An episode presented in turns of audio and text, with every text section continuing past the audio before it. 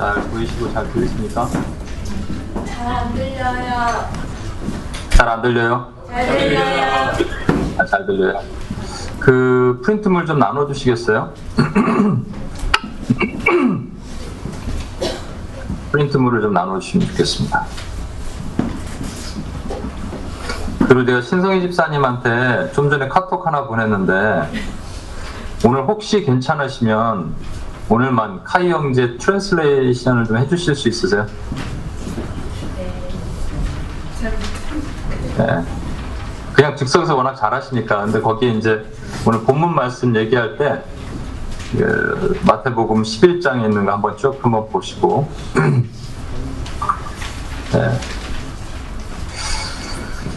여러분 지난주에 했던 말씀 하기 전에 우리 기도하면서 시작해야죠. 이때 한 번째죠. 우리 같이 한번 기도하시겠습니다.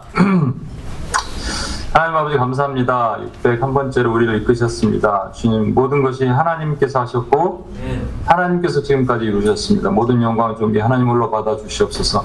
우리가 들었던 기도 하나도 땅에 떨어지지 않게 하시고, 특별히 오늘 부족한 자가 말씀을 증거하고 나눌 때 성령께서 사람의 소리는 다 가리시고 성령 안에서 교통하는 역사가 일어나게 도와주시옵소서.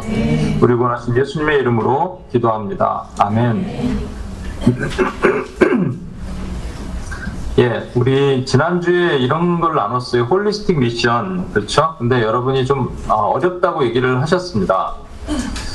이 그림을 보시면 여러분 나눠드린 그 거기서 있는 건데, 이걸 제가 직접 설명드리는 것도 방법이지만 이제는 이제 배운 분들이 나와서 설명하는 게 좋겠다 생각해서 제가 막 즉석에서 우리 민 집사님한테 어제 아마 준비할 시간도 없었을 거예요. 그냥 나와서 한번 설명해봐라 그랬는데, 우리 민 집사님 나와서 박수를 좀 환영하면서 네.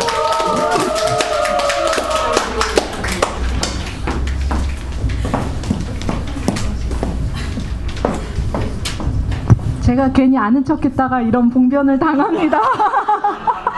다음부터는 그러지 말아야겠어요. 제가 목사님 설명하셨을 때 이야기로 지금 이 왼쪽에 있는 영적 구원, 개인 구원, 사회 구원의 세 가지 구원관이 있는데, 이 구원관은 실질적으로 전혀 섞일 수 없는 그러한 가치와 개념을 갖고 있는 것입니다.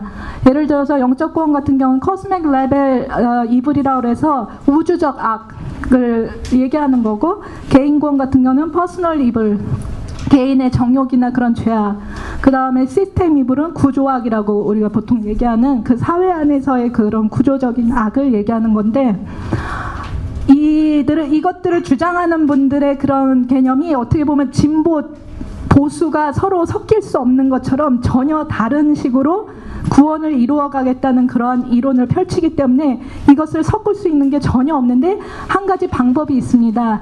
이것을 세 가지를 섞을 수 있는 것은 예수님의 지상 명령, 우리가 대위임령이라고도 하는, 너희가 가서 이 지금 제자 삼기를 보시면 가서 또 세례를 주고 가르쳐 지키게 하라에 이 대위임령을 가지고 이 세 가지를 묶을 수 있다는 것입니다.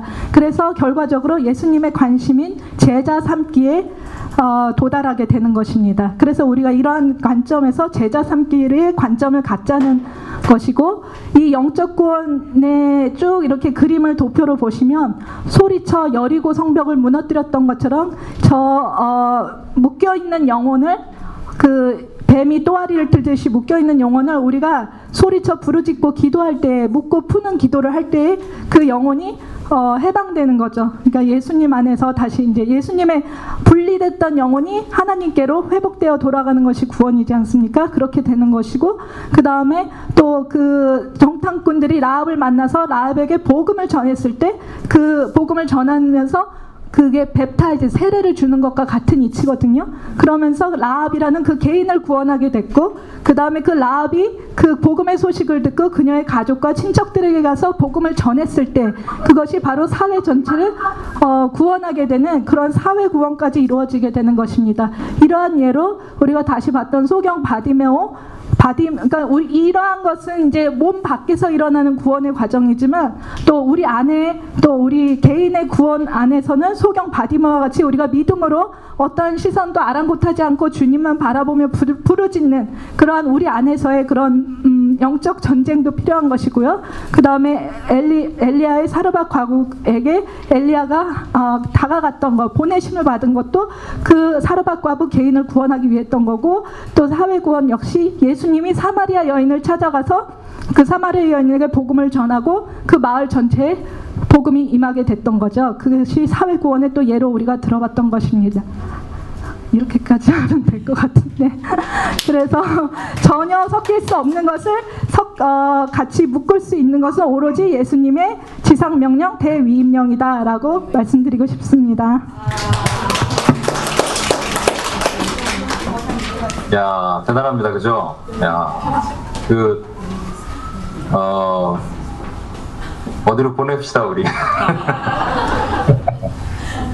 예, 너무 잘했습니다. 저보다 더 설명을 잘하는 것 같아요. TGC가 뭐냐면요, Thanks God is 뭐 Friday가 아니에요. 그게 아니고 여러분 세 가지 명령이 있어요. Cultural Mandates는 우리 오늘 안 다루겠습니다. 여러분 가지고 있는 표에 있는데 문화명령이라고 했죠. 문화명령이 하나 있고, 그 다음에 또 뭐가 있냐면 가장 큰 계명이 있습니다. The Greatest Commandment가 있죠. 또 위임령이라고도 하고 지상명령이라고도 하고, 그러니까 우리가 위임했다, 디스패치했다 이렇게 말씀하셔서 The Great Commission이라고도 합니다. TGC라고 얘기하죠. 가장 큰 계명이 뭐냐면 여러분 거기다 다 쓸 필요는 없고 Love God, Love Neighbor 이렇게 쓰시면 됩니다. Neighbors, 그렇죠? 가장 큰 계명은 하나님 사랑하고 이웃 사랑하라 이겁니다. 하나님 사랑하고 이웃 사랑. 대위임령은 뭘까요? 아까 우리 윤 집사님 잘 설명했듯이 원래는 make disciple 이렇게 돼 있진 않지만 이렇게 쓰시면 돼요. make disciple by going, baptizing, teaching. 가서 세례주고 가르쳐 지키게 함을 통해서 제자를 세워라. 이게 대위임령입니다. 그럼 여러분 우리가 잘 아는 그림 있죠. 십자가를 상징하는 이 그림, 하나님을 사랑하니까 이웃 사랑하게 된다, 하나님을 사랑하면 할수록 이웃을 사랑하게 된다. 이 왼쪽에 있는 그림이 사실은 가장 큰 계명이 대위임령과 연관이 되잖아요. 그래서 대위임령은 우리가 제자를 세우는 일이니까 이 중간 단계가 반드시 필요한데 그 중간 단계가 하나님의 뜻을 이룬다는 거예요. 하나님의 뜻은 그냥 여기 우리말로는 내게 주신 자라고 쓰시면 됩니다. 내게 주신 자. 영어로는 all that he given me I 예, all that he given me죠. 그러니까 내게 주신 자 이렇게 되는 것이죠. 예, 하나님의 뜻은 내게 주신 자가 있다라는 거예요. 그러니까 잃어버린 주님께서 보면 그 많은 사람 중에서 왜 사르밧 과부 한 명한테 그 엘리야를 보내셨을까? 그겁니다. 그 많은 사람들 다 모아놓고 5,000명 다 모아놓고 이렇게 믿어! 그랬더니 다들 와 믿어졌어요. 그래서 막 제자가 되더라 이런 역사가 없고 한 명씩 전도하시는 이유가 뭐냐는 거예요. 그게 되게 인격적인 하나님의 방법입니다. 하나님은요 사람들을 로봇처럼 다루시기를 원치 않으세요. 그러니까 한 명을 통해서 그 땅이 바뀌고 그 사회가 바뀌기를 원하시는 것이죠. 예, 그렇다면 하나님의 뜻이 한 영혼이라면 그 영혼을 통해서 대위임령, 아까 make disciple by going, by baptize, by teaching이 일어나야 되는 것이죠. 그래서 will of God을 보려면 예수님의 비전 스테이트먼을 보면 됩니다. 예수님의 비전 스테이트먼은요 이사야 61장 1절에서 3절까지 있는데 우리가 늘 자주 쓰는 표현 마상과 포눌이라고 있죠. 이사야 61장 1절에 보면 주여와 영이 내게 내리셨으니, 이제 내게라는 것은 예수님이에요. 내리셨으니 예수님 여호와께서 내게 기름을 부으사, 예수님께 기름을 부으셨어요. 이제 가난한 자에게 아름다운 소식을 전하려 함이라까지 하면 끝입니다. 가난한 자라는 게 아름다운 소식을 전하라 했더니 가난한 자들이 소식을 다 받아들였더라 이러면 되는데, 문제가 뭐냐 하면 이들의 마음이 상해 있어요. 뭔가 상처와 트라우마와 뭐 이런 것들이 있어요. 거기에다가 귀신까지 있어요. 그래서 포로되고 갇혀버렸어요. 이 누가복음에는 포로되고 눌렸다고 돼 있고 여기는 포로되고 갇혔다고 돼 있는데 다 같은 말입니다. Captives and prisoner들이 있어요. 그러니까 이들을 자유케 해야 되잖아요. 이 눌려있다라는 표현을 아까 제 그림에서 보인 것처럼 뱀 새끼가 말이죠, 사람을 칭칭칭 감고 있다는 말이에요. 그렇죠? 이게 마상과 포물의 얘기입니다. 그럼 어떻게 해요? 뱀의 정수리를 쳐야겠죠. 이게 이 기도하는 것이죠. 다가가서 오잉 해갖고 뱀의 머리 정수리를 치면서 주여 건져 주시옵소서 하는 영적 전쟁을 한다는 얘기입니다. 우리 지금 민집사님이 정확하게 얘기한 것처럼 영적 전쟁을 얘기하시는 분들이 틀렸다는 얘기가 아니고요. 영적, 지금 아까 말한 영적 코스믹 레벨의 영적 전쟁은 뭐 얘기하냐면요, 저 우주 하늘에 뭔가 거대한 영적의 세계가 있어서 뭐 한국 사회는 뭐가 이렇게 덮고 있고 뭐 그거를 치면은 나머지가 다 해결된다, 그건 절대로 아닙니다, 여러분. 그런 개념으로 우리가 봐야 되는 거예요. 영적 전쟁에는 한 영혼 개인을 어둠의 권세가 잡고 있는 것을 풀어야지 그 다음에 그 사람을 통해서 그 땅이 바뀌게 된다라는 개념이죠. 자, 그래서 그 다음에 복음을 제시하죠. 이사야 61장 3절 보십시오. 무릇 시온에서 슬퍼하는 자의 화관, 일단은 머리에 꽃 이 화관을 씌워주십니다. 그리고 기름 부으시죠. 그리고 찬송의 옷으로 그 근심을 대신, 근데 옷을 갈아입히시는 거예요. 스가랴서에 보면 여호수아가 더러운 옷을 입고 있을 때 천사를 명해서 그 옷을 벗기고 새 옷을 입힙니다. 그래서 옷이 깨끗하고 정결하다는 얘기는 의의 옷을 입었다는, 의롭게 여김을 받았다는 얘기예요. 복음을 제시했을 때 그 복음을 받고 복음을 제시했을 때 세례받는 것이죠. 그래서 baptizing, 아까 얘기했잖아요. baptizing. 그 다음에 마지막이 뭐냐면 의의 나무라 그러셨어요. Oaks of Righteousness. 그들이 의의 나무 곧 여호와께서 심으신 그 영광을 나타낼 자를 일컬음을 받게 하려 하심이라. 그래서 61장 3절 B에서 4절까지입니다. 그 다음 중요합니다. 그들이, 이 그들이냐면 누구냐면요, 옛날에 뱀에 칭칭 감겨 있던 그들이에요. 저와 여러분이에요. 한때 마상과 포누리 있던 그들이 바뀌었어요. 의의 나무가 갑자기 돼버렸어요. 그래서 그들이 오래 황폐했던 것을 다시 쌓고요, 옛부터 무너진 것을 다시 일으키고 황폐한 성고 대대로 무너진 것을 중소할 것입니다. 이걸 좀 쉽게 영어로 표현하면 rebuilder, 다시 쌓는다, rebuilder, renewer, restore가 된다는 얘기예요. 의의 나무가. 그래서 이게 뭐예요? 결국은 이렇게 된다는 얘기입니다. 그렇죠? 여러분이 보신 그림은 이대로예요. 그럼 이 맥이 뭔가가, 이게 파운데이션이 있어야 될 거 아니에요. 그 파운데이션이 뭐냐면 하나님의 뜻을 통해서 우리에게 주신 대위임령, going, baptizing, teaching을 통해서 이 일이 이루어져야 된다는 거예요. 아까 우리 민집선 얘기한 것처럼 세상에는요, 영적 구원은 이제 개인의 구원 얘기하는 게 아니라 우주적 구원, 그들의 말에 코스믹 레벨 또는 하이 레벨 구원을 얘기를 하는 겁니다. 비슷한 거예요. 사회 구원 얘기하시는 분은 시스템을 바꾸면 뭐 이렇게 된다. 이 개인 구원 얘기하시는 분들도 한 사람만 구원하면 땡이에요. 그 사람을 통해서 사회가 바뀌는 것에 대해서 별로 관심이 없어요. 그러면 이게 서로 안 섞입니다. 물과 기름처럼 막 섞이지 않아요. 왜냐하면 서로 다른 구원관을 갖고 있어요. 기독교적 세계관이라고 말은 하는데 구원관이 틀려요. 구원관이 틀린 사람들이 같은 크리스찬이라고 얘기할 수 있을까? 나는 그렇게 생각이 들어요, 사실. 구원관이 틀리다면 안 되잖아요. 그러니까 뭔가 같은 것을 가지고 있어야 되는데 그 같은 것이 뭐냐면 그것이 지상명령의 구원관이라는 거예요. 예수님께서 우리에게 마지막 유언처럼 남기신 게 지상명령인데, 대위임령인데, make disciple by going, by baptizing, by teaching, 이건데, 그러면 그대로 해보니까 영적 구원을 통해서 개인이 구원되고 개인 구원을 통해서 사회 구원이 된다. 이게 홀리스틱 미션이란 말입니다. 그러니까 왼쪽이 통상적으로 말하는 홀리스틱 미션은요, 개인 구원을 어떤 선교사님이 선교지에 갔더니 나는 개인 구원을 위해서 뭐 교회만 1대1 제자 훈련만 할 거야 이렇게 하는 분이 있고, 어떤 분은 가자마자 학교 세우는 분이 있습니다. 사회 구원. 어떤 분은 뺑뺑 돌면서 그 지역을 돌면서 뭐 하늘에 있는 악의 영을 대적하는 분이 있습니다. 이 관이 틀리기 때문에 이 구원관이 섞이기 힘들어요. 근데 어떻게 해야 되냐고요?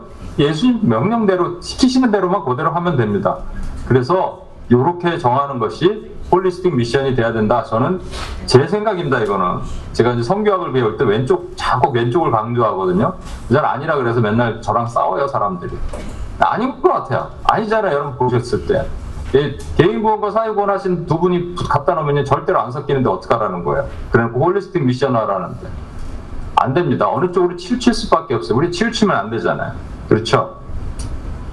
자, 이게 지난주까지 얘기했던 거고, 오늘은요 선교적 기도 파트 8을 나가겠습니다.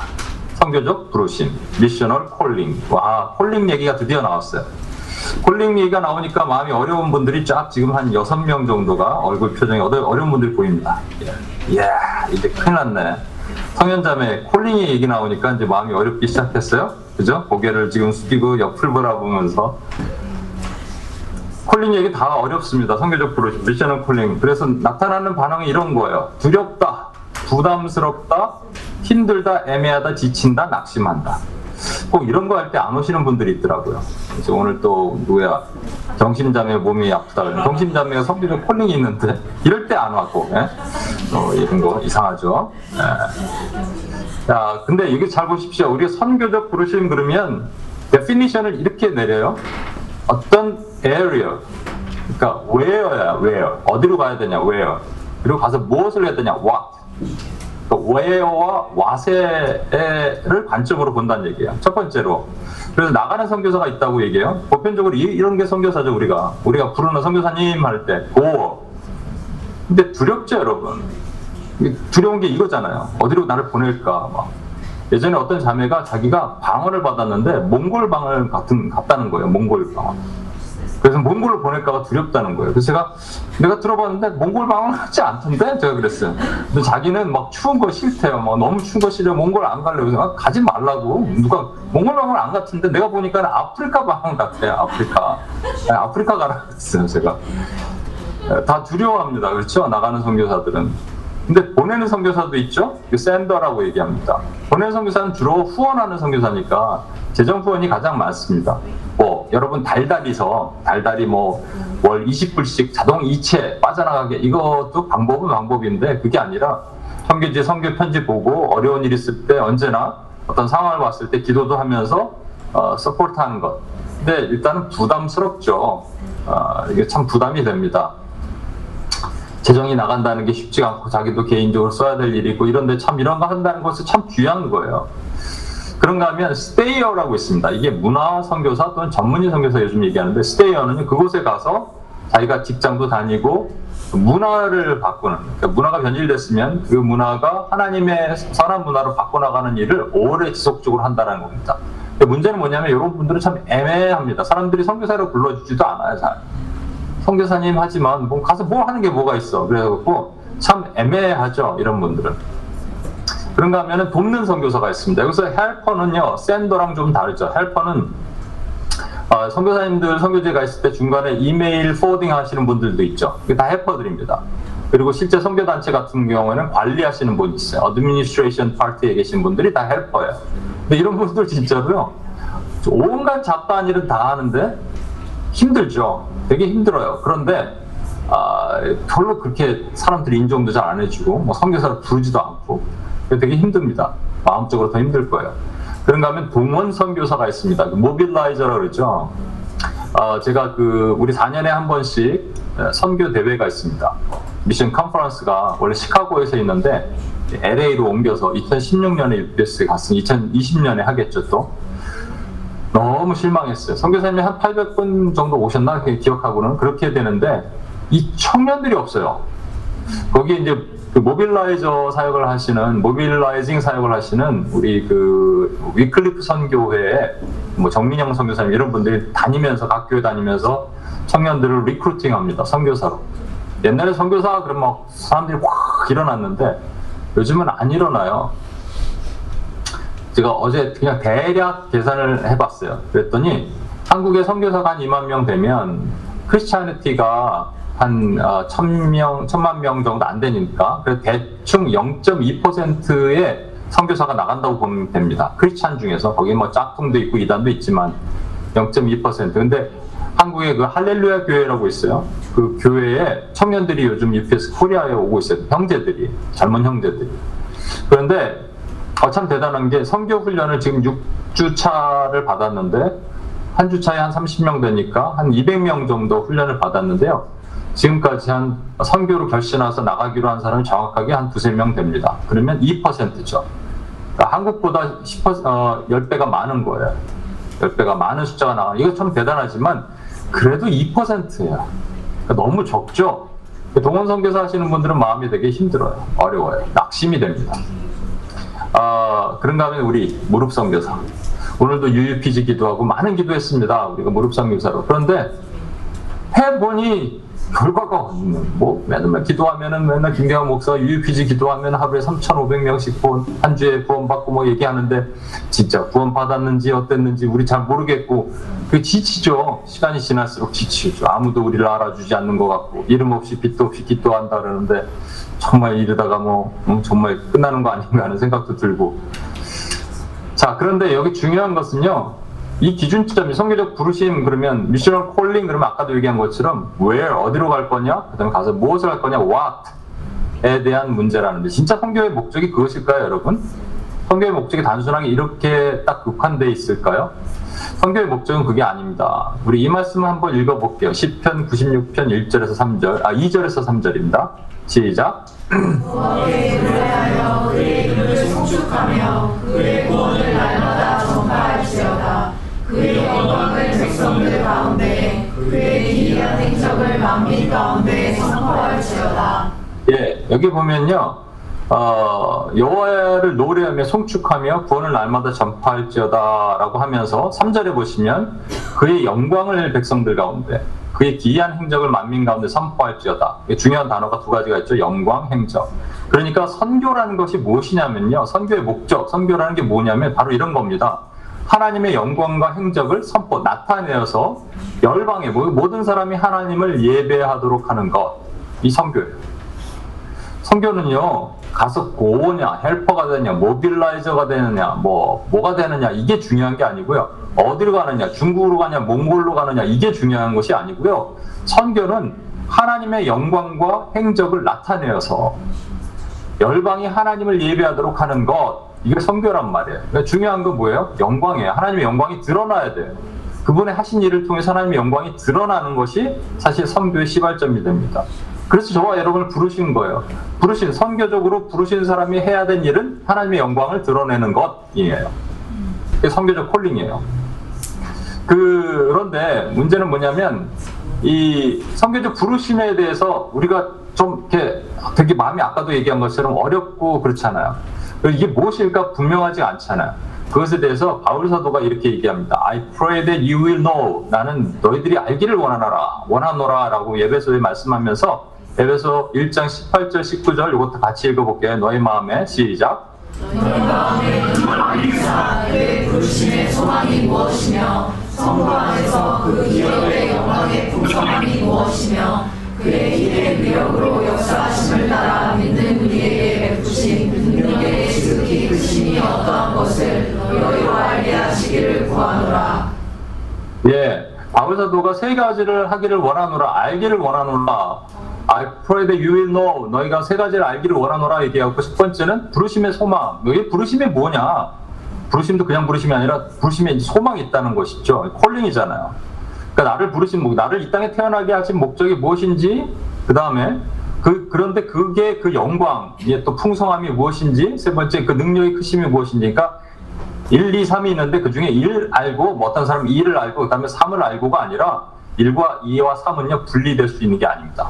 에베소서 1장 17절에는 이전에 말씀이 뭐냐면 지혜와 계시, 그러니까 위즈덤과 레벨레이션에 하나님의 영이 너에게 임하소. 이게 뭐냐면 성령이잖아요. 그러니까 성령이 오시면 이 세 가지를 할 수밖에 없다는 거예요. 이게 무슨 말이냐면 이런 얘기입니다. 부르심, 그러니까 하나님의 소망 안에서 나를 부르신다. 하나님이 God calls me in hope. 그냥 God calls me. 하나님이 나를 부르신다는 거예요. 이게 부르심이에요. 그렇죠? 그런데 그 다음에 영광이란 말은 하나님의 영광을 나타내기 위해서 부르신다는 거예요. 부르신 이유가 딱 한 가지예요. 하나님의 영광을 나타내기 하기 위해서. 세 번째, 그러려면 뭐가 있어야 되냐면 능력이 있어야 돼요. 우리에게 힘이 없으면 하나님의 영광을 나타낼 수 없습니다. 하나님의 영광을 나타내기 위해서는 힘을 주신다는 얘기예요. 그래서 부르심과 영광과 능력은 분리되는 게 아닙니다. 이게 하나로 한 패키지처럼 묶여 있어요. 그래서 우리를 부르셨다면 반드시 영광을 드러내야 되고, 동시에 거기서 능력이 나타나요. 이 능력이라는 말은요, 하나님이 나는 말에 있지 않고 능력이 있다고 그랬어요. 그러니까 예를 들어서 은별자매의 찬양을 통해서 하나님 영광 받으시려면 은별자매의 찬양에 능력이 있어요. 그냥 절대로 이 세상에 노래 잘하는 사람이 얼마나 많습니까? 그러니까 그 사람들과 컴피티션 가지고 무슨 하나님의 영광 드러내는 것이 아니라 뭔가 특별한 것을 주셔서 하나님의 영광이 드러나도록 하셔야 된다는 얘기예요. 이게 우리의 부르심이에요. 각 소망 안에서의 부르심이에요. 여러분 한번 오늘 고민해 보십시오. 나의 부르심이 무엇인가 하는 생각을 한번 해보세요. 아까 읽었던 의의 나무, Oaks of Righteousness도요. 그들이 의의 나무, 곧 하나님 여호와께서 심으신 그 영광을 나타낼 자라. 아까 맨 마지막 단계에 있었죠. 의의 나무라는 것이. 그래서 나를 통해서 세상의 빛이 into the world, 세상으로 들어가서 세상의 어두운 세상의 빛으로 바뀌게 만드는 것, 그게 영광으로 나타낸다는 말이에요. 자, 이제 제가 요즘에는 이 강의를 하면요, 인포메이션이 많아집니다. 근데 TMI, too much information이 되면 여러분 뭘 들었는지 모르게 가고, 또 이런 강의를 해야 되는 이유가 있죠. 인포메이션이 들어가야 되거든요. 그러나 이제 또 설교만 하다 보면 적용은 분명히 되는데, 그래서 이 두 가지 계속 한번 접목을 해보려고 그래요. 마가복음 11장 1절에서 10절 말씀을 저랑 여러분이 교독 한번 하겠습니다. 그들이 예루살렘에 가까이 와서 감난산 벳바게와 베다니에 이르렀을 때 예수께서 제자들 중 둘을 보내시며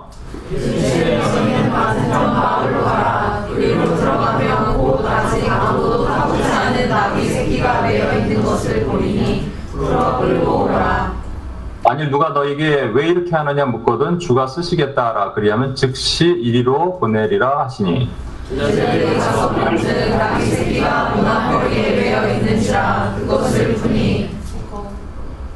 거기 서 있는 사람 중 어떤 이들이 이르되 나귀 새끼를 풀어 무엇하려느냐 하매 제자들이 예수께서 이르시는 나그네 이에 허락하는지라.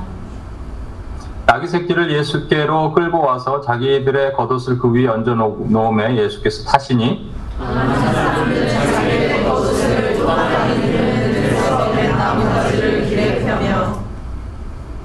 앞에서 가고 뒤에서 따르는 자들이 소리 지르되 호산나 찬송하리로다 주의 이름으로 오시는 이여.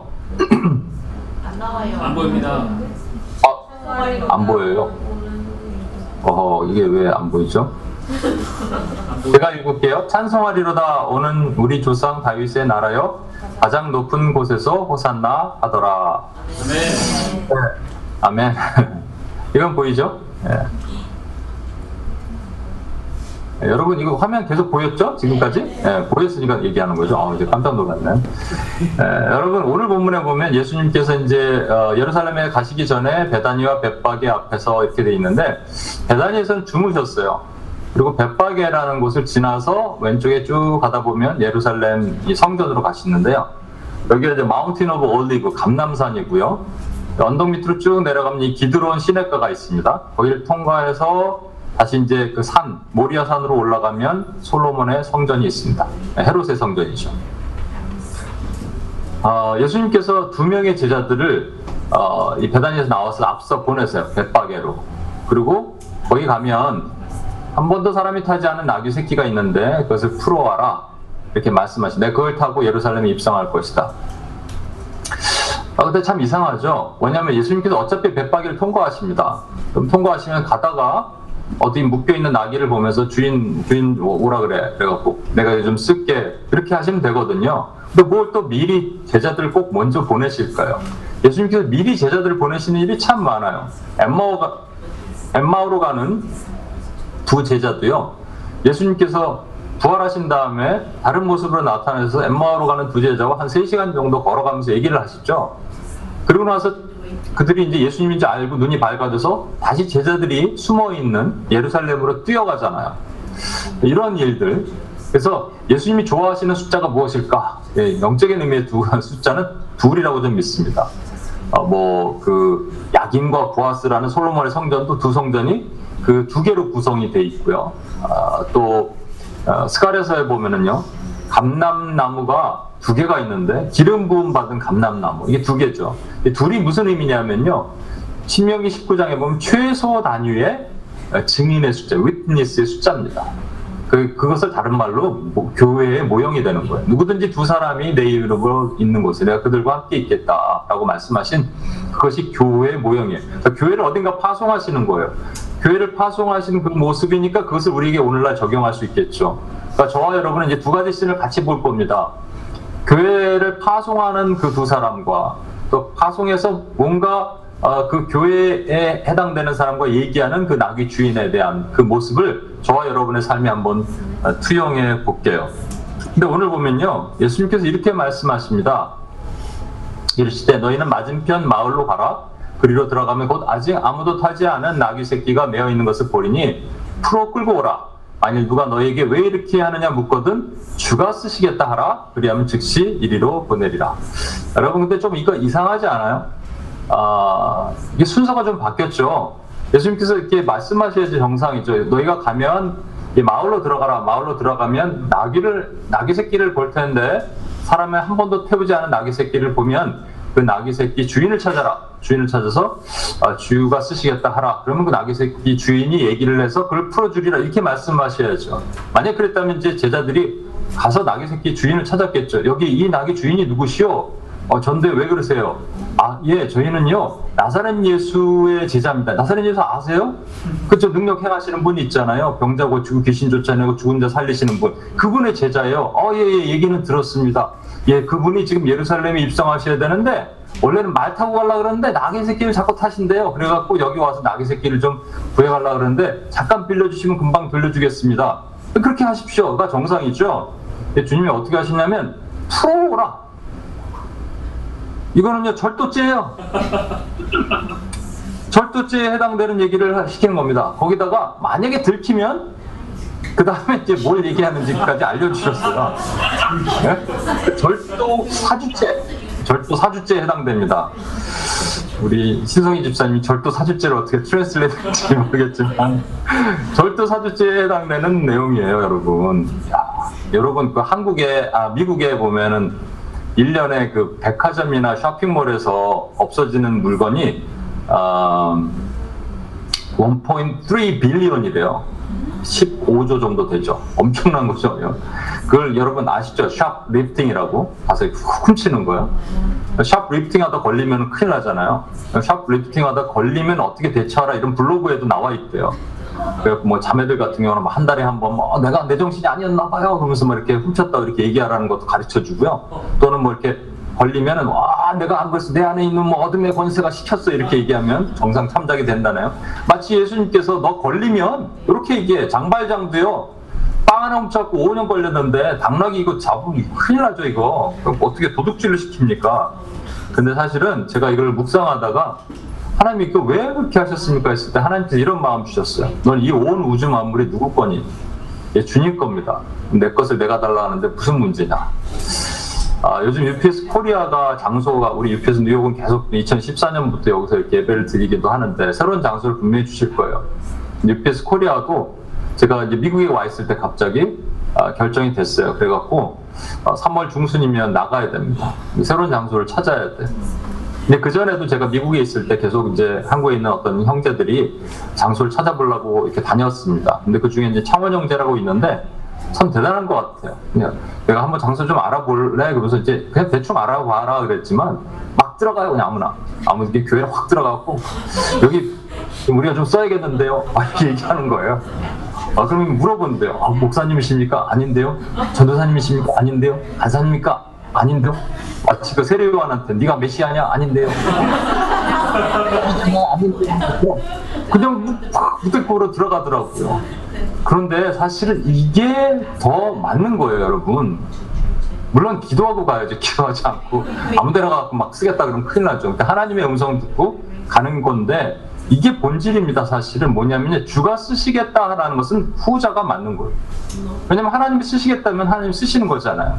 그렇죠? 그러니까 먼저 풀어오는 게 맞습니다. 이게 우리의 믿음의 본질이에요.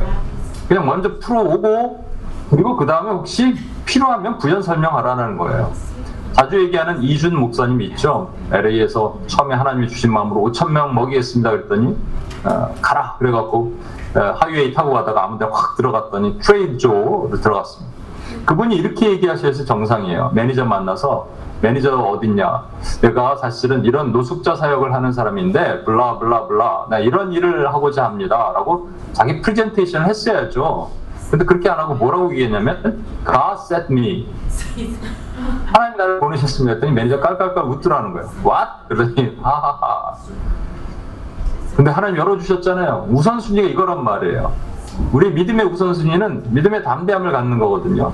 제가 이 얘기를 예전에 UPS에 설교를 했잖아요. 그리고 나서 그 다음 주에 WPS를 나갔는데 제가 안군준 전도사님이랑 같이 나갔어요. 안군준 전도사님이 저기 좀 노숙자 중에서도 좀 상태가 많이 안 좋아 보이는 분들도 있잖아요. 근데 저기 가더라고요. 내 얘기를 했더니 갑자기 저벅저벅 가더니 God send me 딱 그랬어요. 그 노숙자 표정을 제가 잊을 수가 없어요. 와! 근데 담대하게 두 번, 세 번 얘기하더라고요. 그래서 결국 복음도 전하고 했습니다. 이게 사실은 우리에게 필요한데 우리는 참 이게 없죠. 저도 없어요. 왠지 뭔가 두려워하고 쭈삣쭈삣거리는 이런 마음. 그런 마음이 있을 때 주님은 어떻게 하시냐면요. 우리가 원하는 건 뭐냐면 그 마을로 들어가서 나귀 새끼를 지금 찾아야 되는데 풀어와야 되니까 나귀 새끼가 원하기는 저 뒷골목 뒤쪽으로 돌아갔고 저 쓰레기통 옆에 살짝 묶여있는 나귀 새끼 풀어오기를 원하는 거예요. 그렇죠? 근데 나귀가 어디 묶여있냐면요. 문 앞 거리에 묶여있다고 되어 있습니다. 문 앞 거리는요. 대로변 사거리예요. 딱 걸리는 자리에 나귀 새끼가 묶여있는 거예요. 거기에 묶여있는 나귀를 풀어오라 라고 하셨다면 이건 어차피 들킬 수밖에 없는 거라는 겁니다. 우리의 담대함을 요구하시는 게 교회로 하여금 지금 누군가를 모빌라이즈하고 누군가를 깨우게 하려면 교회는 그렇게 담대함으로 선포할 수 있어야 된다는 얘기하는 거예요. 제가 이걸 하다가 또 생각난 게 맨하탄에 제가 처음으로 전도한 적이 있습니다. 전도를 나간 게 벌써 한 20년쯤 됐는데 거의 한 19년, 18년쯤 전에 이렇게 사형리 같은 거 리뷰를 쭉 하고 저랑 같이 어떤 형제랑 나갔어요.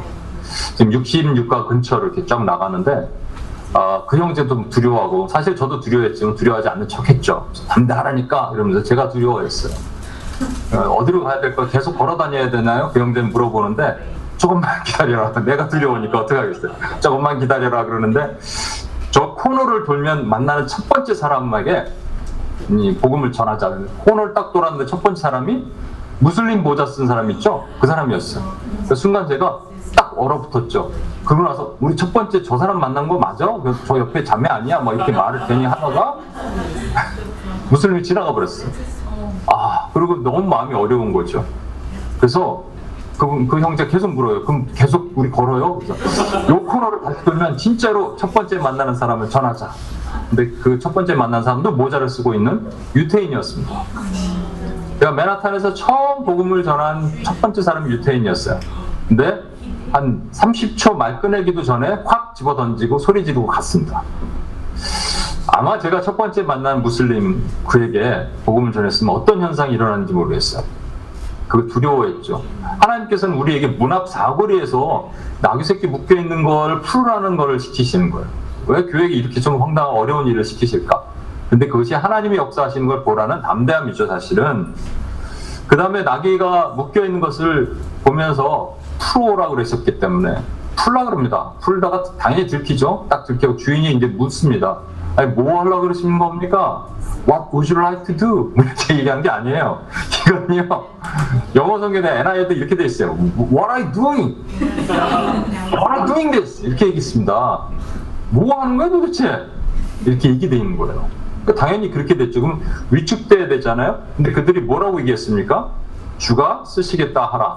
그 다음부터 그냥 허락한지라 라고 돼 있어요. 허락했어요. 주가 쓰시겠다 하라예요. 여기 두 가지 큰 의미가 있거든요. 첫 번째는 여기서 주라는 말은요. 퀴리오스입니다. 퀴리오스란 말은요. 그들이 이렇게 뭐 주인님이 쓰시겠다라는 말이 아니고요. 하나님이란 말이에요. 그러니까 하나님이 쓰시겠다라는 말에 그냥 주인은 아무 말 안 하고 가져가십시오. 이렇게 얘기한 겁니다. 여러분 하나님의 말에 하나님이란 이름 자체에 능력이 있습니다. 여러분 이걸 믿으셔야 돼요. 하나님의 이름의 능력이 있고 우리가 어떤 보여지는 태도나 이거에 능력이 있는 것이 아니고 하나님의 이름의 능력이 있는 거예요. 그래서 이번에 WPS 나가잖아요. 그럼 다른 거 하지 말고 복음을 그대로 읽으면 되잖아요. 굳이 주저리 설명할 필요 없습니다. 뭐 복음 들고 나갈 때 뭐 Do you have a prayer request? 그렇게 얘기하면 Yes, I do. 그러면서 뭐 우주를 위해서 기도해달라 이런 분들 잘못 만나서 괜히 얘기해봤자 도움이 안 돼. 그런 분들에게는 그냥 복음만 제시하고 아니면 돌아오시면 돼요. 왜냐하면 복음의 능력이 있기 때문에, 하나님의 이름의 능력이 있기 때문에. 근데 두 번째가 더 중요한데요, 주님이 주가 쓰시겠다로 하라고 우리말에는 돼 있잖아요. 주가 쓰시겠다 하라. 그런데 원래는요, The Lord of it이에요. 그러니까 그의 주가 쓰시겠다랍니다. 그의 주. 뭐의 주예요? 나귀 새끼 주인이 쓰시겠다 하라요. 나귀의 원 주인이 쓰시겠다 하라예요. 사실은 주인이 이 얘기를 듣고 충격을 받았을까요? 안 받았을까요? 받죠. 나귀 주인은 자기인데, 근데 자기가 아니구나, 누군가 쓰시겠다 하라라고 한다면, 이게 우리 일상에서 하나님께서 요구하시는 겁니다. 우리는 이게 우리에게 주신 게 전부 내 건 줄 알거든요. 그런데 잠깐 맡기신 우리 청지기의 삶이에요. 우리에게 자녀를 주셨어요. 네 자녀를 내가 잠깐 쓰겠다 이렇게 하시는 게 아니라, 너에게 맡긴 내 자녀 돌려줘 이렇게 말씀하시는 거예요.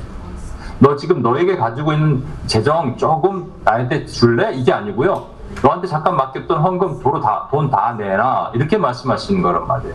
이게 사실은 하나님께서 우리에게 요구하실 때 여기에 하나님 거구나 라고 생각되면 드릴 수밖에 없는 겁니다. 이게 이제 나귀의 주인인 저와 여러분이죠. 이제 저와 여러분이 나귀의 주인으로서 이제 생각을 전환해야 됩니다. 여러분, 근데 여기서 한 가지 생각할 것은, 주님은 왜 나귀도 아니고 나귀 새끼를 타셨을까라는 겁니다. 나귀 새끼, 작은 거죠. 사람 태워본 적도 없는 나귀 새끼를 타셨어요. 그것에 대해서 오늘 본문에는 없지만 마태복음 21장에는 그 예언, 스가랴 9장 9절에 있는 말씀의 예언을 응하게 하시기 위함이다 라고 돼 있어요. 자, 이것도 같이 한번 읽어볼게요. 스가랴 9장 9절, 시온에 따라 시작. 시온에 따라 그의 근거를 지어다. 예루살렘에 따라 즐거이 부를 지어다. 보라, 내 왕이 내게 임하시나니 그는 공의로 오시며 구원을 베푸시며 겸손하여서 나귀를 타시나니 나귀의 작은 것 곧 나귀 새끼니라. 예, 나귀의 작은 것 곧 나귀 새끼를 타시는 이유가 뭐라고요? 여기 딱 나와 있잖아요. 겸손하여서, 예, humble spirits, 그것을 갖고 계셔서 그냥 나귀 새끼를 타시는 거예요. 그러니까 하늘 영광 버리시고 이 땅에 낮추셔서 이 땅에서 보여주신 것이 빌립보서에 나타나잖아요. Humbled spirit, 그 다음에 emptied spirit. Humbled himself, emptied himself. 그러니까 그 자신을 비우시고 낮추시는 그 자체가 예수님의 성품이라는 거예요. 이 겸손과 사실은 온유는 같이 가거든요. 예수님 스스로가 마태복음 11장 29절에 이렇게 말씀하십니다. 나는 마음이 온유하고 겸손하니 나의 멍에를 메고 내게 배우라. 이렇게 말씀하세요. 그러니까 예수님 자체의 본성 자체는 겸손하고 온유하신 분이라는 거예요. 예수님이 겸손하고 온유하다면 저와 여러분도 겸손하고 온유함으로 가야 되는 게 맞습니다. 오늘 이 주제가 선교적인 부르심이잖아요. 그렇죠? 선교적인 부르심. 그러니까 부르심 받은 사람이 온유하고 겸손하지 않을 때 그 사역이나 모든 일은 큰 어려움을 처하게 됩니다. 왜냐하면 겸손하고 온유의 반대말이 뭐냐면 교만이거든요. 얼마든지 교만할 수 있다라는 얘기죠. 그래서 에베소서 4장 1절에서 2절에 너희가 부르심을 받은 일에 합당하게 행하여 모든 겸손과 온유로 하라는 말이에요. 부르심 받은 사람이 겸손하고 온유하지 않으면, 다른 말로 교만하면 큰 문제가 생깁니다. 아까 지금 겸손의 왕을 태우고 나귀 새끼가 이제 갑니다. 나귀 새끼가 뭔지는 나중에 한번 설명을 해볼게요. 하여튼 우리 안에 있는 모든 것 중에 하나예요. 나귀 새끼가 그걸 탁 태우고 갑니다. 근데 갈 때 몰랐는데 어느 정도 가다 보니까 예루살렘에 가까이 오다 보니까 난리가 났어요. 사람들이 호산나 호산나 하면서 막 칭송하고 찬양하고 외치는 거예요. 그러니까 나귀가 흥분하기 시작하는 거야. 처음에는 나귀 새끼를 타는, 이렇게 예수님을 안 태워봤으니까 얼마나 힘들겠어요. 막 답답하고 막 내리고 싶고 내리게 하고 싶고 막 그러다가 거기 가니까 막 흥분이 되는 것이죠. 처음엔 예수님한테 칭송하는데 마치 자기에게 칭송하는 것 같은 생각이 들기 시작할 수가 있다는 얘기입니다. 제가 이제 예전에 이 얘기도 했을 텐데, 요즘은 유명하지 않은 탤런트인데 최수종 있잖아요. 최수종 씨, 옛날 질투 이 드라마 주인공. 제 아는 분이 최수종이랑 식사를 했어요. 같이 식사를 하고 있는데 몇 명이서 사람들이 막 쳐다보는 거죠. 어머, 최수종이다 최수종이다 막. 처음에는 이렇게 먹다가 불편한 거죠. 자기도 뭐 시선도 보이고. 근데 점점 시간이 지날수록 이런 생각이 들더라는 거예요. 나를 쳐다보나? 자기를 왜 쳐다봐? 최수종을 쳐다보는 거지. 근데 나를 왜 쳐다보나? 하는 생각이 들기 시작하다니 자기가 화장실을 가는데요. 화장실 앞에서 어떤 자매를 딱 만났는데 자기를 착 쳐다보는 것 같더라는 거예요. 왜 쳐다봐 자기를? 채수정 쳐다보던 사람이. 그냥 쳐다본 거야. 그냥 얼굴 들고. 이거 누구야? 이거 이렇게 한 거지. 왜 그걸 쳐다보겠냐고요. 그런데 우리 안에 이런 스피릿이 있습니다. 제가 어떤 컨퍼런스에서 사역을 할 때 이렇게 하나님께서 은혜를 주셔서 묶인 자를 자유케 되는 일을 치유사역을 하게 한 적이 있어요. 처음에는요, 하나님이 영광 받으소서 짧게 스쳐 지나갔던 얘기하고요. 그 다음부터는요, 이야 내가 했다 하는 이 생각이 막 몰려오기 시작하는 겁니다. 나귀 새끼가 말이죠, 예수님 태워놓고 사람들이 칭송하니까 나를 칭송하는구나 라는 것이 얼마든지 있을 수 있다는 얘기예요. 예수님께서 서기관과 바리새인을 책망, 마가복음에 서기관이라고 되어 있는데 책망하신 그 이유가 있습니다. 긴 옷을 입고 다니고 시장에서 문안 받기 좋아하고 자칫집 상석에 앉기를 좋아하는 서기관을 주의하라 라고 말씀하세요. 근데 사실 이게 저와 여러분의 모습 아니겠어요? 사실은 제 안에 어떤 모습이 있냐면요, 요즘 특히 한국에 오니까 이렇게 살다가 끝나면 어떡하지? 라는 생각이 들기 시작해요. 나는 언제 높아지지? 언제 유명하지? 야, 미국에서는 별로 그런 생각이 없다가 한국에 오니까 이런 공격이 오더라고요. 이름 없이 빚도 없이 정말로 기도하면 어떡하지? 아니, 이름 없이 빚도 없이 기도하겠다고 하나님께 헌신하고 결심했는데 정말 이름 없이 빚도 없이 기도하면 어떡하지? 라는 생각이 왜 몰려오냐고요. 그러다가 어머니랑 엊그저께 제가 이 짐 정리를 좀 하다가 아버지 유품 하나를 발견했어요. 조그만 메모예요. 근데 메모를 읽으니까 이런 말이 있더라고요. 달이 있을 때 달을 쳐다봐야지 달에게 손짓하는 그 손을 쳐다보면 안 된다. 그러면 서기관과 바리새인처럼 된다라는 것을 제가 보고 깜짝 놀랐습니다. 왜냐하면 그 제 설교의 내용이거든요. 우리 아버님이 제가 말한 설교를 원고를 적으신 거예요. 그래서 제가 엄청 회개했습니다. 하나님, 제가 이름 없이 빚도 없이 기도한다 그랬는데 이름 없이 빚도 없어지면 어떡하지? 라고 하는 이 죄를 용서해 주십시오. 여러분, 그렇다면 주님이 이렇게 말씀하시는 겁니다. 저와 여러분에게 뭐를 요구하시냐면, 너에게 있는 한 번도 사람을 태우지 않은 나귀를 나에게 줄래? 라고 말씀하십니다. 한 번도 사람을 태우지 않은 나귀 새끼라는 것이 무엇일까요? 한 번도 사람에게 영광을 빼앗긴 적이 없는, 아직 한 번도 사람에게 영광으로 드려본 적이 없는, 그러니까 네가 영광을 취해본 적이 없는 것을 나에게 줄래라고 말씀하시는 거예요. 여러분에게 그런 것이 뭐가 있을까요? 그냥 간단하게 생각하면, 예를 들어서 저도 이것도 묵상하다가, 왜냐면 여러분에게 적용하라고 일부러 남겨두겠습니다. 제 첫 월급이 생각났어요. 한 30년 전에. 아마 지금 1000불도 안 될 거예요. 그런 작은 월급인데 하나님께 다 드리기 위해서 그게 무슨 의미가 있겠습니까? 라고 생각할 수 있겠지만, 한 번도 내가 써본 적이 없는 걸 하나님께 드려보는 것이죠. 한 번도 내가 영광으로 취해본 적이 없는 건, 그거 외에도 많이 있을 겁니다. 저스틴 비버라는 그 연예인이 있죠. 연예인들의 삶은 사실 물란할 수도 있고 그렇지 않아요. 그런데 그분에 이제 여기 아마 맨하탄에 있는 교회에서 은혜를 받고 그랬을 거예요. 그리고 약혼을 합니다. 근데 피양사랑 있는데 본인들은 결혼하기 전까지 이렇게 그 잠자리를 갖지 않기로 결정했다. 왜냐하면 이 결혼을 하나님께 한 번도 드려본 적이 없는 결혼, 하나님께 성스럽게 드리기를 원하는 그 마음이죠. 아까도 얘기한 것처럼 오늘 현호 형제 왔나요? 현호 형제? 안 왔어요? 네. 맞습니다. 저기 있어요? 네. 현호 형제가 3월 달에 이제 오페라를 처음 이제 드리게 됩니다. 여러분 단체로 가서 같이 봅시다. 라보엠, 네, 라보엠 주인공. 그런데 한 번도 오페라 주역을 해본 적이 없는데 첫 열매로 드릴 거잖아요.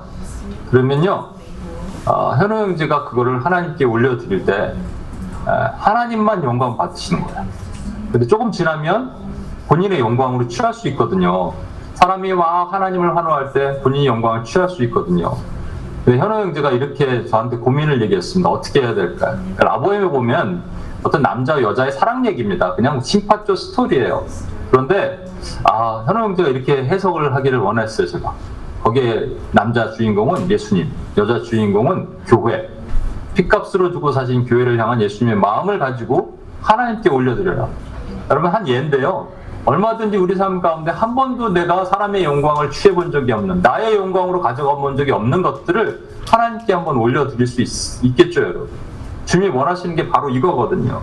근데 그렇게 가다 보면 어떤 일이 있냐면요. 쉬울까요? 어려울까요? 어렵습니다. 아까 보셨듯이 이 감람산과 이 예루살렘 산, 모리아산 사이에는 기드론 시내가라는 그 골짜기가 있습니다.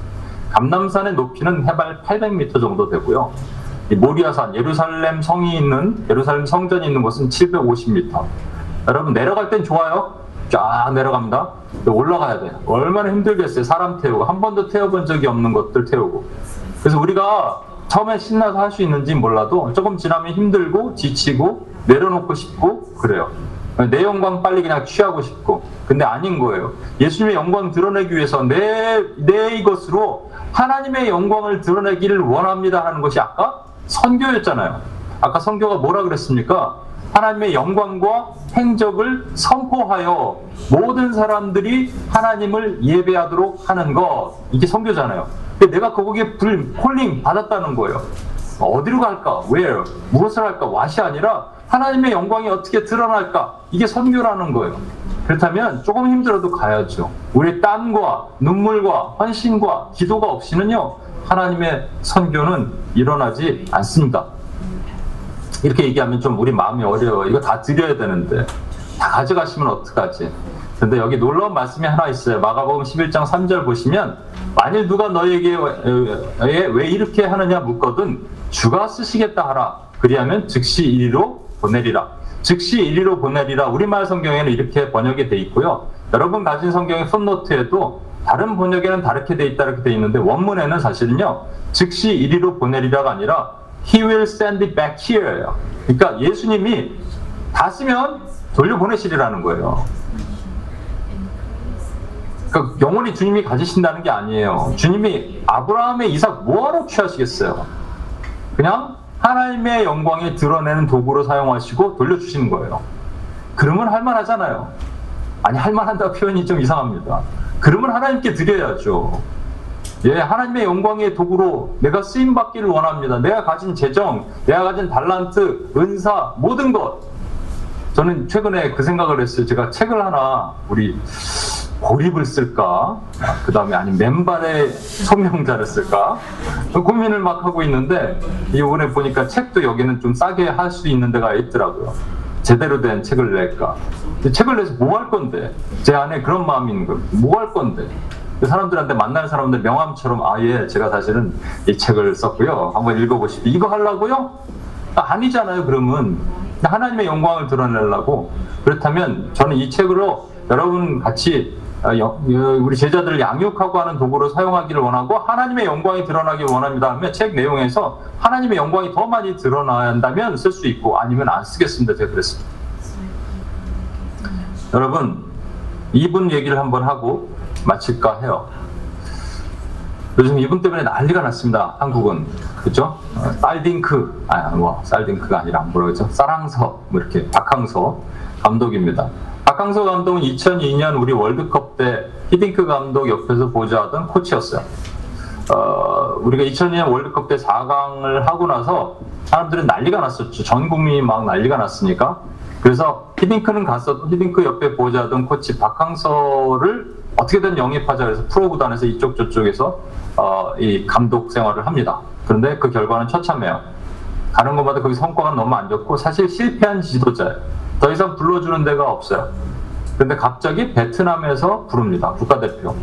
근데 베트남 국가대표, 베트남의 성적은 매우 안 좋아도요, 그래도 국가대표 감독은 외국 감독, 좋은 감독들만 영입했습니다. 근데 베트남 언론에서 난리가 났어요. 어디 듣보자, 듣도 보도 못하는 박항서 같은 이걸 그냥 우리 감독으로 세우냐고 난리가 났는데, 그 결과가 놀랍잖아요. 지금 왼쪽에 이 사진은요, 매번 경기가 끝나면 이렇게 기도합니다. 이건 스즈키 컵이라고 동아시아 축구컵에서 우승을 했죠, 베트남이. 근데 옆에 사진기사가 이렇게 찍지만 않았어도 이게 더 정교하게 보일 텐데, 여러분, 하나님께서는 박항서 감독을 행가래로 치세요. 근데 행가래로 치시기 전에 박항서 감독이 한 게 뭔지 아십니까? 언론을 통해서 하나님의 영광, 하나님의 영광과 그의 행적을 드러냄을 통해서 모든 사람이 하나님을 예배하도록 하라. 선교적 부르심이잖아요. 이분이 베트남에서 오라 그럴 때 이 사모님이 권사님인데 둘이 같이 기도를 합니다. 그리고 나서 결정을 해요. 그리고 나서 언론에 이렇게 얘기합니다. 저는요, 한 손에 축구공을, 한 손에 십자가를 들고 하나님의 소망을 선포하는 선교 일을 하고 싶습니다. 이미 언론에 다 드러났어요. 하나님의 영광의 도구로 드러났어요. 그러니까 하나님이 그를 다시 쓰시는 거예요. 여러분, 선교 그러면 부담스럽죠. 선교적 콜링 그러면 어디를 보낼까, 뭐 아프리카를 갈까, 몽골로 갈까, 아까 그 말한 자매처럼 부담스러울 수 있습니다. 네, 에베소 1장 다시 말씀 기억하십시오. 우리에게 하나님이 부르셨다면 그 부르심의 소망이 무엇이며 영광의 풍성함이 무엇이며, 우리 힘으로 할 수 없거든요. 그러니까 이 감남산에서 내려가서 또 다시 올라가야 되는 그 험준한 750m로 올라가야 될 때 하나님께서 그 능력의 크심이 무엇인지를 우리에게 보여주심을 통해서 하나님은 하나님의 영광을 드러내시는 하나님의 선교를 반드시 하시기를 원하신다는 거예요. 믿으십니까, 여러분? 네. 제가 이 말씀을 준비하다가 한 찬양을 하나 생각나게 하셨는데, 그게 오늘 여러분 불렀는데 제가 몰랐어요. 진짜로. 이게 윤기 형제랑 저랑은 성령이 교통하심이 있습니다. 몰랐죠, 여러분? 항상 이게 거기에 가사 이런 것이 있습니다. 주께서 주신 소명, 이 소명의 언덕. 뒤에 가까운 거죠? 우리 이 소망의 언덕, 기쁨의 땅에서 주께 사랑드립니다. 이 소명의 언덕, 첫 번째 소망의 언덕이고 소명의 언덕인데, 이게 에베소서 1장에 나오는 거예요. 그 소명의 부르심의 소망이 무엇이며, 부르심의 소망이 무엇이며. 같이 한번 찬양해 주시고, 그리고 나서 저랑 같이 한번 기도하겠습니다.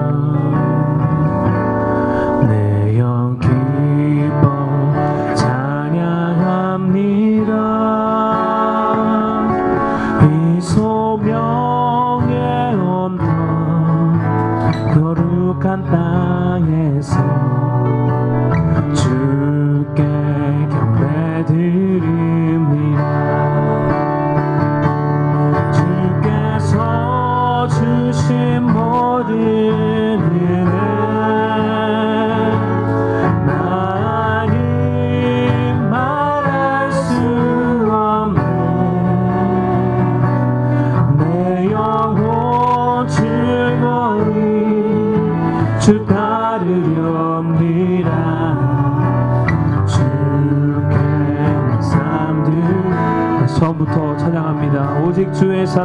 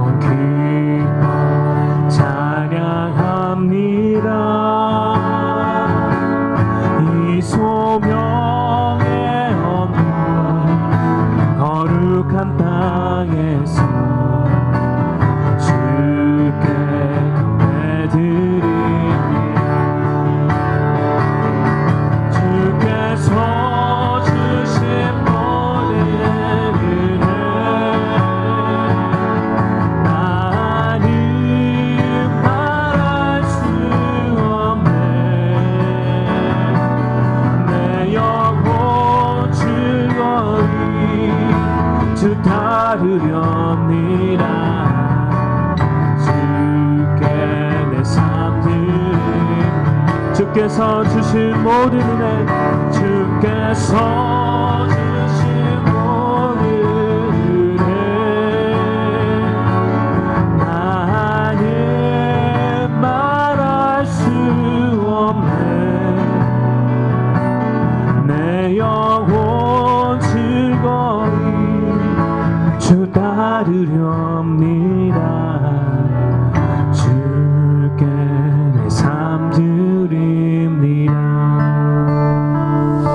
우리 지금 같이 한번 기도하겠습니다. 먼저 회개하는 기도 한번 드렸으면 좋겠습니다. 여러분, 하나님이 우리에게 맡기신 것이 있습니다. 맡기셨습니다. 포 히리오스 아우테, 그의 나귀를 달라. 우리 게 아닙니다. 하나님 겁니다. 우리에게 맡기신 재정, 사람, 내 건강, 달란트, 은사, 비즈니스, 사역까지 우리 게 아닙니다. 하나님 겁니다. 마치 내 거인 양 내가 어떻게 하면 더 부풀릴까, 어떻게 하면 내 영광을 드러낼까 생각하고 있었던 모든 것이 있었다면, 우리 다시 한번 회개함으로 주님 앞에 갑시다.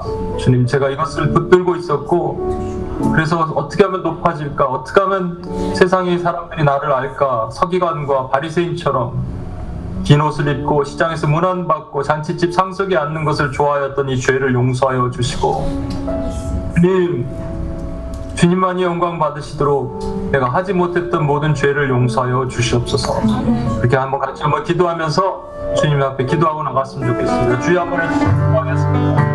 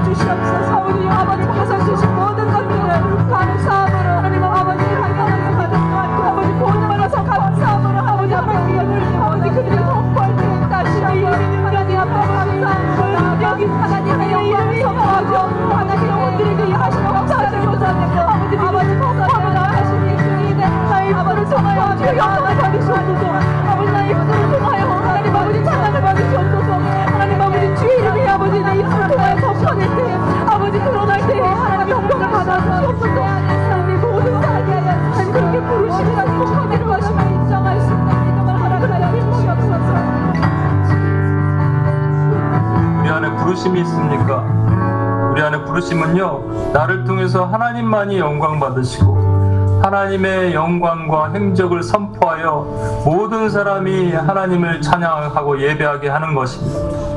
그것이 우리의 선교적 부르심입니다. 그렇다면 우리 안에 그런 기대감이, 소망이 있어야 됩니다. 소망의 언덕, 소명의 언덕.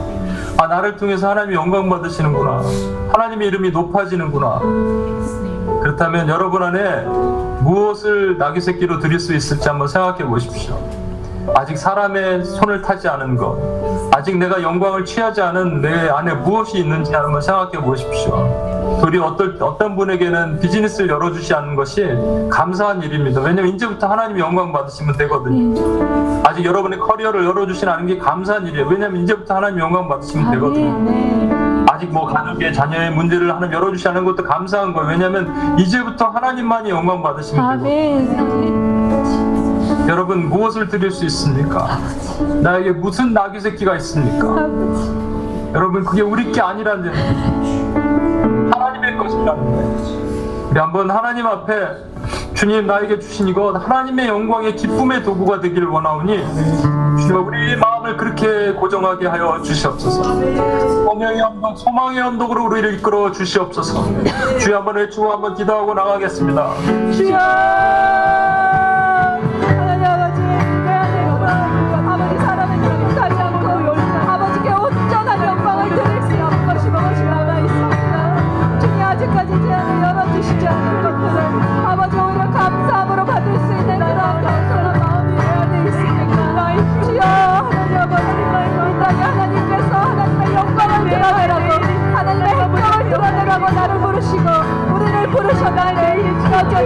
나아가지 못하고 주저하는 나의 모든 연약함들을 아무 자신에게 남아있는 무라를 결단하게 하여 주시옵소서. 주님의 영광을 드러내는 도구로 사용하게 하여 주시고 내 안에 귀한 것, 내 안에 사람의 소유를 하지 않고 오로지 하나님께 온전한 영광을 드릴 수 있는 것을 하나님 앞에 백부로 헌신하며 드릴 수 있는 그런 향후 오빠를 깨뜨린 여인처럼 그렇게 모든 것을 쏟아부을 수 있는 그러한 순전한 것들을 내놓게 하여 주시옵소서. 내 안에 그러한 것이 무엇인지 아버지 알게 하여 주시고 모든 것들이 열리지 않은 것들이 나에게 오히려 기쁨이고 소망이고 감사가 됨을 하나님 아버지 감사함으로 받습니다. 주님 감사합니다. 열리지 않아서 감사하고 아직까지 열어주지 않은 것을 감사하고 모두 주신 것에도 감사하면서 나아가기 원합니다. 주님 영광 드러내게 하여 주시옵소서. 우리 자신이 낙의 새끼를 드린다면 이제 우리가 두 증인이 돼서요 아직도 낙의 새끼를 풀어내지 못하는 하나님의 백성들에게 가서 얘기할 수 있어야 됩니다. 하나님께 낙의를 드려야 됩니다. 하나님의 영광의 도구로 쓰임받아야 됩니다. 우리 그렇게 하지 못했던 우리 자신의 연약함, 우리 교회들의 연약함, 잠자고 있었던 교회들을 깨우지 못했던 우리의 연약함 회개하면서 하나님의 교회들이 일어나게 하도록 주님이 두 명을 파송시키시면서 주님 앞서 나가서 마을로 보내시잖아요. 묶인 낙이 풀어오라 가서 설득하고 주가 쓰시겠다 하라 먼저 설명하라가 아니라 먼저 풀어오라라고 말씀하시잖아요. 명령이고요 주님 것이니까 지금 묶인 나귀를 풀어내지 못하는 많은 우리 주변의 영혼들을 하나님의 교회가 이 일을 감당해야 되는데 하나님 하지 못했음을 용서하시고 주의 교회가 일어나서 이 사명을 감당하게 하여 주시옵소서. 그 사명을 감당하게 하여 주시옵소서. 하나님 이 뉴욕 땅과 한반도에 있는 교회들을 축복하며 주여 한번 외치고 한번 기도하고 나가겠습니다.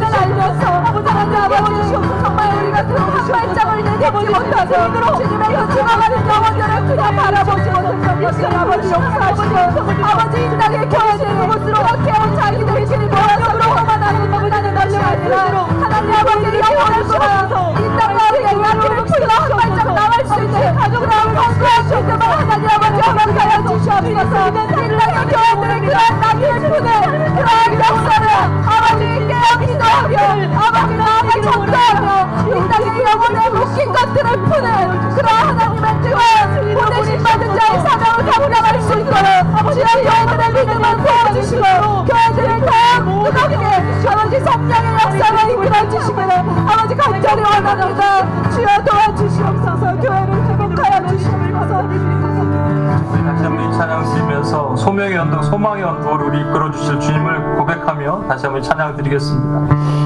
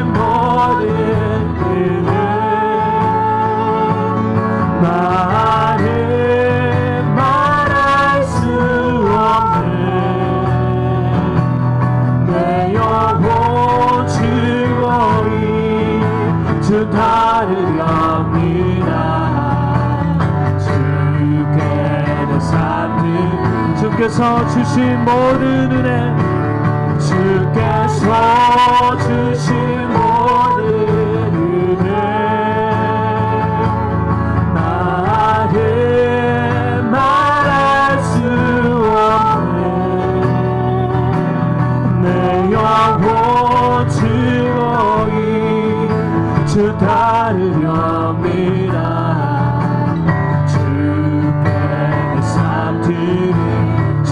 내 삶 드립니다. 주께 내 삶 드립니다. 주께 내 삶, 주께 내 삶 드립니다. 주께 내 삶 드립니다. 사랑하시는 하나님 아버지, 하나님 아버지, 여전히 성경처럼 교만하여 겸손하고 온유하신 왕을 태우고 가는 하나님, 나귀의 모습을 보이지 못했던 우리의 연약함을 용서하여 주시고,